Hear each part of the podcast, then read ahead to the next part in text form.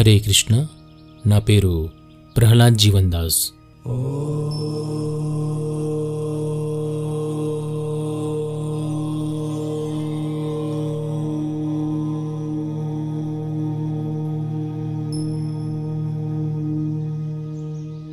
మహాభారతం వింటున్న మీ అందరికీ తరువాత ఎపిసోడ్లో సుస్వాగతం. అస్తికుడు జనమేజయ మహారాజుకు సమీపించి యాగప్రదేశము చేరుకుని యాగమును స్థుతించసాగెను దానిని వినిన అందరూ ఆనందమయులేరి.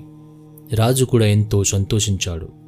సభాసదులందరూ మనోభావాలు గమనించినటువంటి జనమేజయుడు బాలుడైన ఇతడు ఎంతో గొప్ప అనుభవిజ్ఞుడు అని చెప్పి బ్రాహ్మణుడైన బాలునికి రాజు సన్మానించాడు.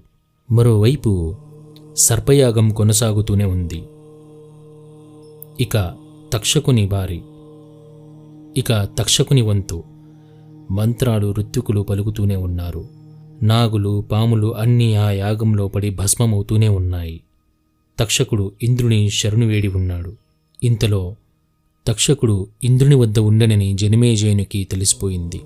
ఇంద్రునితో సహా తక్షకుడు యాగంలో పడి భస్మమయ్యే మంత్రాలను ఉచ్చరించుటకు ఋత్వికులకు అనుజ్ఞ ఇచ్చారు. అది వినిన ఇంద్రుడు వెంటనే తక్షకునికి విడిచి పారిపోయాను. తక్షకుడు అగ్ని సమీపంలో వస్తున్నారు. ఋత్వికుడు మహారాజా మీ కార్యం నెరవేరబోతున్నది అని అక్కడ ఉన్న బ్రాహ్మణులందరూ పలికెను. ఇంకో ప్రక్క జనమేజయుడు బ్రాహ్మణ కుమారుడైన అస్తీకునికి మెచ్చుకొని వరమును కోరుకొమ్మనెను. ఆ వరమును ఎంత కఠినమైనా సరే నెరవేర్చదును అని మాటిచ్చెను. అప్పుడు తక్షకుడు అగ్నికి దగ్గరగా వస్తూ ఉండగా అస్తీకుడు ఆగము ఆగము ఆగము అని మూడుసార్లు చెప్పుటలో ఆకాశములోనే ఆ తక్షకుడు మూర్చిల్లి వేరాడుతూ ఉండిపోయారు. అప్పుడు అస్థీకుడు వెంటనే ఓ రాజా ఈ యాగములో పడి భస్మమయ్యే సర్పాలు రక్షించబడవలెను. ఇది నా కోరిక. తీర్చగలవు అని కోరుకున్నాడు. జనమేజయుడు అసంతృప్తితో మరేదైనా వరమును కోరుకోమని అడిగాను. కానీ అస్తీకుడు దానికి సమ్మతించలేదు.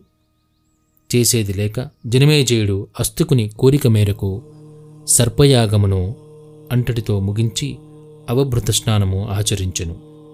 ఈ విధంగా అస్తీకుని దయ వలన సర్పయాగము నుండి సర్పములు రక్షించబడినవి. అసలు ఈ అస్తీకుడంటే ఎవరు?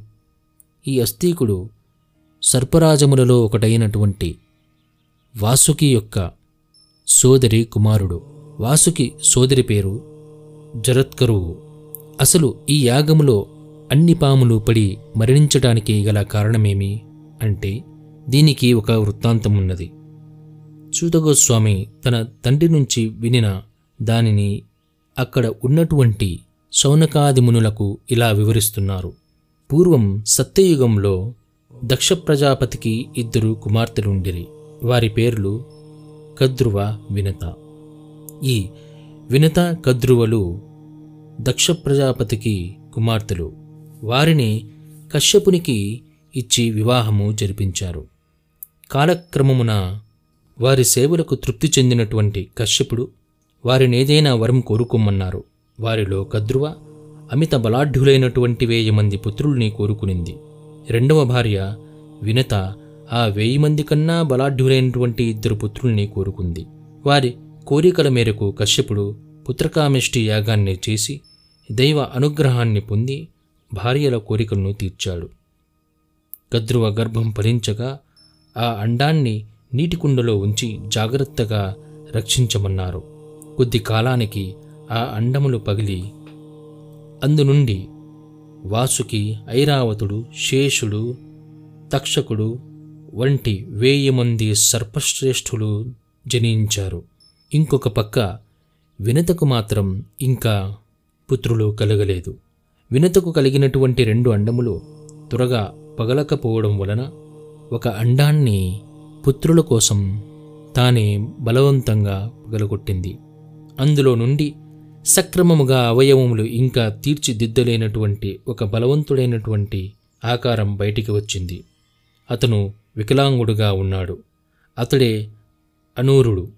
అతనికి ఊరువులు ఉండవు కనుక అతన్ని అనూరుడు అంటారు. పూర్తిగా అవయవాలు ఏర్పడక ముందే జన్మలేయడం వలన అరుణుడు తల్లిపైన కోపగించుకున్నారు.